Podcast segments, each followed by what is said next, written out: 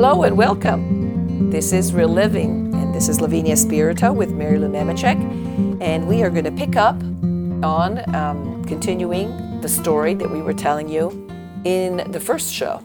The first show is after a long, long time, we've been able to um, actually come back to podcasting as a team, and that's what we're going to do. So, we're going to tell you a little bit about the upcoming trip that uh, Catholic Way Bible Study is sponsoring uh, in January of 2023, so coming up pretty soon, to Italy.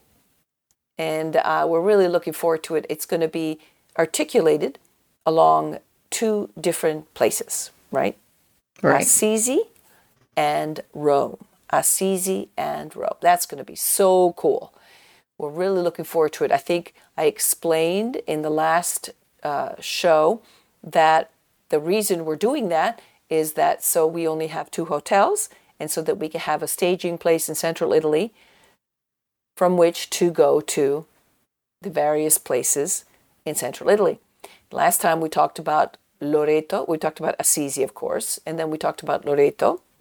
And uh, I think last time we finished telling you about the visit to Orvieto that we are going to go to from Assisi. And I think that's going to be really, really, I'm really looking forward to it. I remember walking around Orvieto with my oldest daughter, and she bought some cute things. I think she bought like a, a handbag, and you know there were some really cute things. I had I bought some olive oil st- uh, steeped in truffles, which I think I, I, I, you know how you hold on to those things and you do a drop at a time because you don't want it to end.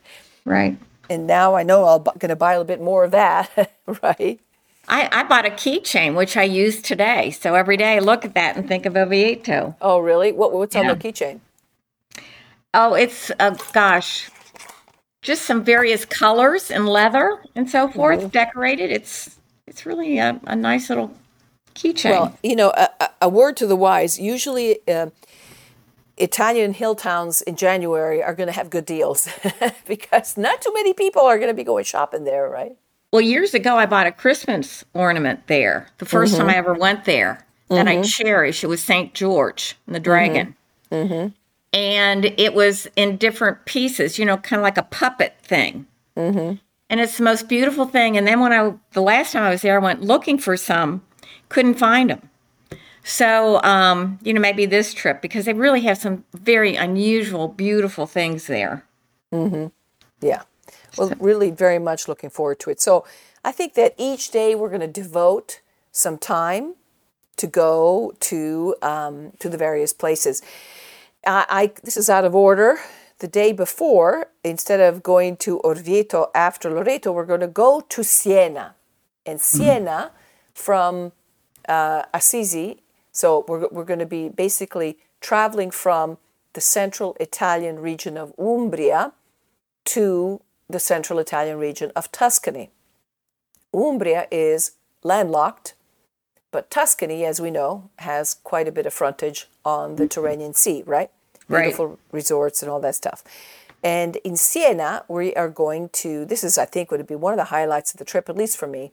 We're going to see, we're going to spend some time with um, St. Catherine of Siena. And we're going to visit her house I can't And- wait. that's that's just so amazing. I remember I told you the story. I was there with my daughters and I wanted to see Catherine's house. And it's like a secret. You can't there's no signs. You know, I kept walking around. Where's the house of St. Mm-hmm. Catherine? Mm-hmm. Finally, I found this small little plaque saying St. Catherine with a with an arrow down going down some small Yeah. little but I mean it wasn't at all no billboards, no no no large signs or anything like that. It's like, you know, it's like a well kept secret. You have to know where it is. Well, And I so- was looking looking for her her corpse. I don't know whether it's her head that's there whatever Mm-hmm. church I went to that was the wrong one, went to another one and it was six o'clock and it was locked. Oh, So I never got to see anything. well, San Domenico is where the is the main church there, and we are going to celebrate mass there. So I think that's going to be fun. Yeah. So why spend time with Catherine Siena? Well, Ah. mostly because I love her to death, and so do you, right? I do. A doctor she, of the church. She's a doctor of the church. She was one of the original women doctor of the church. Um, she truly, I think, you know, her life may be off-putting to some because, you know, she died at 33 and uh, was extremely rigorous ascetically and um, what she basically lived on the Eucharist for the past, you know, the last eight years of her life or something mm-hmm. like that. Um, but and also, you know, all those saints who were like caught young, you know, like she had a vision of Jesus at five or six, yeah, like Therese did, um, and it's like, okay, I'm not 33 anymore. I haven't had any visions of Jesus. I, there's no way I'm going to exist on the Eucharist alone for the next eight years. Um, but yet, she has so much to say to us today. Her dialogue. Uh, now, remember, this is uh, Caterina Benincasa was the 24th of the 25 children of Lapo, no, of Lapa, that Lapa, was his mother, yeah. Lapa Benincasa. And um, yeah, so do you think her parents were a bit distracted at that point? You know, they were well to do, obviously. Mm-hmm. and she, from a very early age, had these revel- mystical revelations and she followed them and uh, from st- spending uh, like three years in her bedroom in her retreat, room. you know, mm-hmm. not coming out. Her mother's like, "When are you going to come help wash the dishes?" You know, that kind of thing. But her father had this revelation that, in fact, she was in contact with the divine. She was in contact with Jesus, mm-hmm. and just left her alone. And finally, one day, the Lord said, "It's time to exit." And you are prepared, and you're going to go out into the world. So she went out and she started serving her family and I love it because where we're going to be is the very house where all these things happened. So there's like a chapel. It, you you go down, it, you come up uh, to the house from the street, and then you go down some stairs. And so there's a beautiful cloister on the top floor, but then on the bottom floor there is where she lived, where the house of the of the Benincasas was, which is so cool because mm-hmm. you can see her cell you know, like you know, remember when you go to Padre Pio's and you can right. see his bed and his right. nightstand and all that. Well, behind a grate, so it's an iron sort of grate thing, you can see her little bed, her little nightstand, her little, you know, and it's all been preserved since the 1340s. Unbelievable. 1340s. Now remember, 1348 is the outbreak, the first great major outbreak of the plague mm-hmm. in central Italy. And so part of what she did was also take care of plague victims at a time when nobody knew how the thing was spread. There was no no redress, no recourse, no medicine, nothing, right? Right. Um, the main th- uh, there and also the whole main floor is fresco. So there's pictures, events from her life, her spiritual marriage, her floating up the steps to answer mom's call, you know, coming, you know, that kind of thing. Um, and um, and also just the the physical parts of her life that remain. So that's just so cool, you know, and also just the whole message of her life. I hope to be able to excerpt some parts of the dialogue to read on the bus, maybe as we come in. I yeah, mean, it's a great not, idea. It's not for the faint at heart, if you remember. She's a strong woman. Yeah, it's for not for the faint of heart. Times. Yeah. She, although she had never been taught formally, she, um, she dictated to three or four secretaries at a time, frequently in ecstasy, frequently speaking to God the Father when she dictated her dialogues. And it's basically God the Father showing her heaven, hell, and purgatory, which is pretty cool, right? And, um, and, and the Father just basically dialoguing with Catherine as to, you know, what's going, what was going on in the church of her time. Remember, that during right during her lifetime, the popes were still in France. They were in Avignon, mm-hmm. right? The the uh, the captivity in Avignon, uh, basically where the papacy became a captive to the king of France, right? Considered perhaps one of his feuds or something. And so she is responsible for writing several letters to the popes saying, "What are you doing in Avignon?" the Pope of Rome needs to live in Rome. On the other hand, as a Roman myself, I can tell you that Rome, especially in um, in the high Middle Ages, so 900s, 1000s, 1100s, 1200s was a mess. It was in the hands of the noble families. Um, the buildings, the, the monuments were being uh, raided and dilapidated. Um, there was always some kind of warfare going on, and right. the Pope was always a hostage of somebody, a hostage right. of a family against that family, and then now you're my hostage against them, you know, that kind of thing. And right. so I could see after a while how he got old, and the Pope, you know, when he got an invitation, especially a French Pope, when he gets an invitation from the King of France, hey, come on, come on and hang out. Got this beautiful palace. How about it? You know, so we can't condemn them too strongly but the court of the popes at Avignon ended up being a place of corruption, you know, a place of nepotism and favoritism. Unfortunately, that was also the court, of, you know, that was also happening in Rome in as well, Rome. right? But anyway, she got the pope finally, the final pope to receive the letter, to come back. Just based on her argumentation and how about it was time for him to come back. And so she supported him. Also, because she had the reputation of as a holy person, she was called to negotiate uh, peace settlements uh, between Italian towns that were constantly fighting, primarily Siena and Florence. Florence, yep. Sworn enemies. Sworn Hated enemies. each other. A generation or two before, Dante Alighieri, who wrote the Divine Comedy, was mm-hmm. exiled from mm-hmm. Florence to Siena because of all this mess of all the towns, city towns, uh, fighting one another.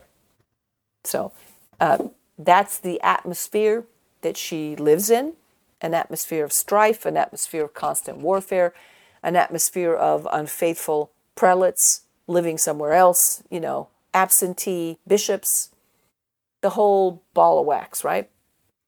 But the way she deals with it in her dialogues and in the letters that she dictates to her spiritual children is just amazing, right? Her confessor, Blessed Raymond of Capua, it, uh, we know we have a lot of the details of her life from his description that he wrote. What what is your exp- ex- experience? Well, uh, you know, I I she is she is my favorite. She was my saint for confirmation, and um, she really you can describe her as on fire for the Lord because you can start reading something you know it's it's from her and it's just so intense yet so peaceful and loving and convicting. And I had read something that when she went to Avignon, you know, for her credibility with the Pope, she God gave her something that the Pope either said or did that no one else knew. And she asked him that, you know, don't you remember this? Well, the minute she said that to him, she knew, he knew that he was supposed to leave. You know, so everything she did was guided by the Lord, and He really gave her exceptional gifts.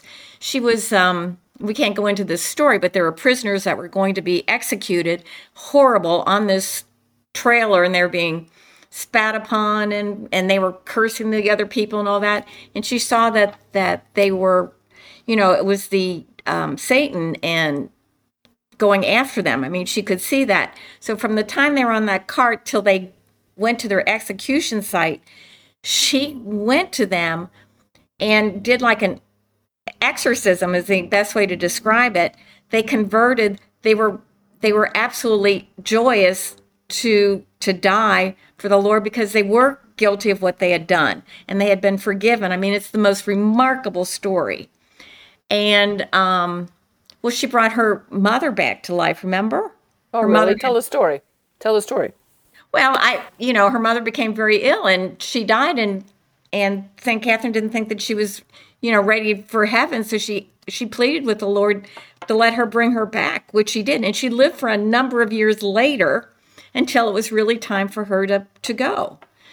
And one of the things St. Catherine of Siena says is that the moment you die, your soul flies to the place it has chosen meaning we have complete control over where we're going to go from the standpoint of our choices. We're either going to choose to follow the Lord or we're going to choose not to follow the Lord. But, you know, God does not condemn us. We, we make our choices and that's where we're going. And that's, to me, is just so convicting for us because um, since God is pure love and Jesus came and saved us, you know, take advantage of everything that Holy Mother the Church offers us to be on the path for salvation, to be with Him and make mm-hmm. those right choices. And she's a great one to read to, to follow a path, to, to grow in love for the Lord. Mm-hmm. She's the one who said, if you are who you are meant to be, you will set the world on fire. On fire. Yeah. Isn't that great? Yeah. So yeah, some homework fabulous. preparation if you're going on this out trip. all of our St. Catherine of of uh, yeah. Siena books. pull out pull out the dialogue, pull out yeah. the biographies, because we're gonna we're gonna hope to spend some time with Catherine and having, of course, mass in the church in Siena, and then of course we'll walk around. Remember Siena? I mean, come on, the mm-hmm. the, the, church in Siena, the cathedral is one of those uh, bicolor ones, you know, the striped ones, mm-hmm. um, and it's just amazing. I think, and it's um uh, it can be a very confusing city. It kind of remind me of Venice, where you go around these corners and you, you know, it's like you, you have to put down breadcrumbs in order to find your way back. And I remember one night I was there, and my husband had to make a call back to the U.S., and he has no sense of direction. Mm-hmm. But when he was there and walking all the streets, he knew exactly how to get back to the hotel. It was mm-hmm. the only time that's ever happened. it's a miracle. it was.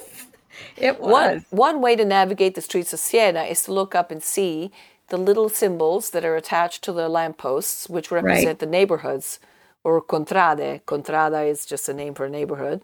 Yeah. Um, and it's important because you have various, all the various neighborhoods will compete twice a year in the famous horse race called the Palio, the Palio of Siena, which takes place in the central piazza, the round piazza. And it's basically a horse race where there are no rules. you know, basically, it doesn't matter. People hit each other, they drug their horses, they drug one another. And if you fall off your horse, and your horse still wins, you you win. It doesn't matter that there was no rider, right. you know, that kind of thing. Well, they march the horses into church in their mm-hmm. various neighborhoods to bless them before the race. I, I, remember one year my husband had an intern, a student from Siena, and that year apparently her neighborhood won the palio. Wow. Oh my gosh, I will never forget. It was like she'd won they'd won the Super Bowl or something, you know. The the, the phone calls and the congratulations and she treated everybody to champagne and you know that kind of thing it was it was, it was pretty cute it was pretty it was pretty it gave you an idea you know they have a, a specifically noxious uh, which i just detest but everybody loves um, it's like a f- heavy fruit cake it's round and it's called a panforte panforte it means strong bread which I could see because you could hit somebody over the head and kill them with one of those things. it's like those heavy duty fruitcakes, you know? Right. Um, which is so famous. But I mean, you'll see, you know, when we're there, we'll see what the, the, the rather, the characteristic stuff will be. So that's good, right? So from Assisi, we're going to do in depth Assisi. We're going to do a retreat. We're going to go to Siena. We're going to go to Loreto. And we're going to go to Orvieto. All places with incredible history, uh, incredible uh, opportunities uh, for instruction, for growth in holiness, for edification, for consolation, for encouragement. So I think that's going to be cool. The next day, we're going to have to put our big girl and big boy pants on as we will be coming into Rome, which will be very interesting. Right? Actually, we're going to Rome from Orvieto. The next day, we wake up at the hotel. We go to St. Peter's, and we're going to do the usual tour of the basilica, but we're going to do the most famous thing, which I think is so cool every time, right? Right. Which is the Scavi, the Scavi tour, tour, Right. Now, mm-hmm. Scavi is Italian word for excavation, and we're going to uh, go below the Basilica of St. Peter in groups of 12, so we can't go all together, because at that point we go down to the first century level and we are going to be able to uh, view the first century necropolis cemetery that was uncovered um, in the 30s and 40s uh, by archaeologists and also as they were trying to dig for a um, subway below St. Peter's. And they found these remains of this first century necropolis, which is pretty sensational. We're going to tell you more about the first century necropolis in our next show. Thanks for joining us.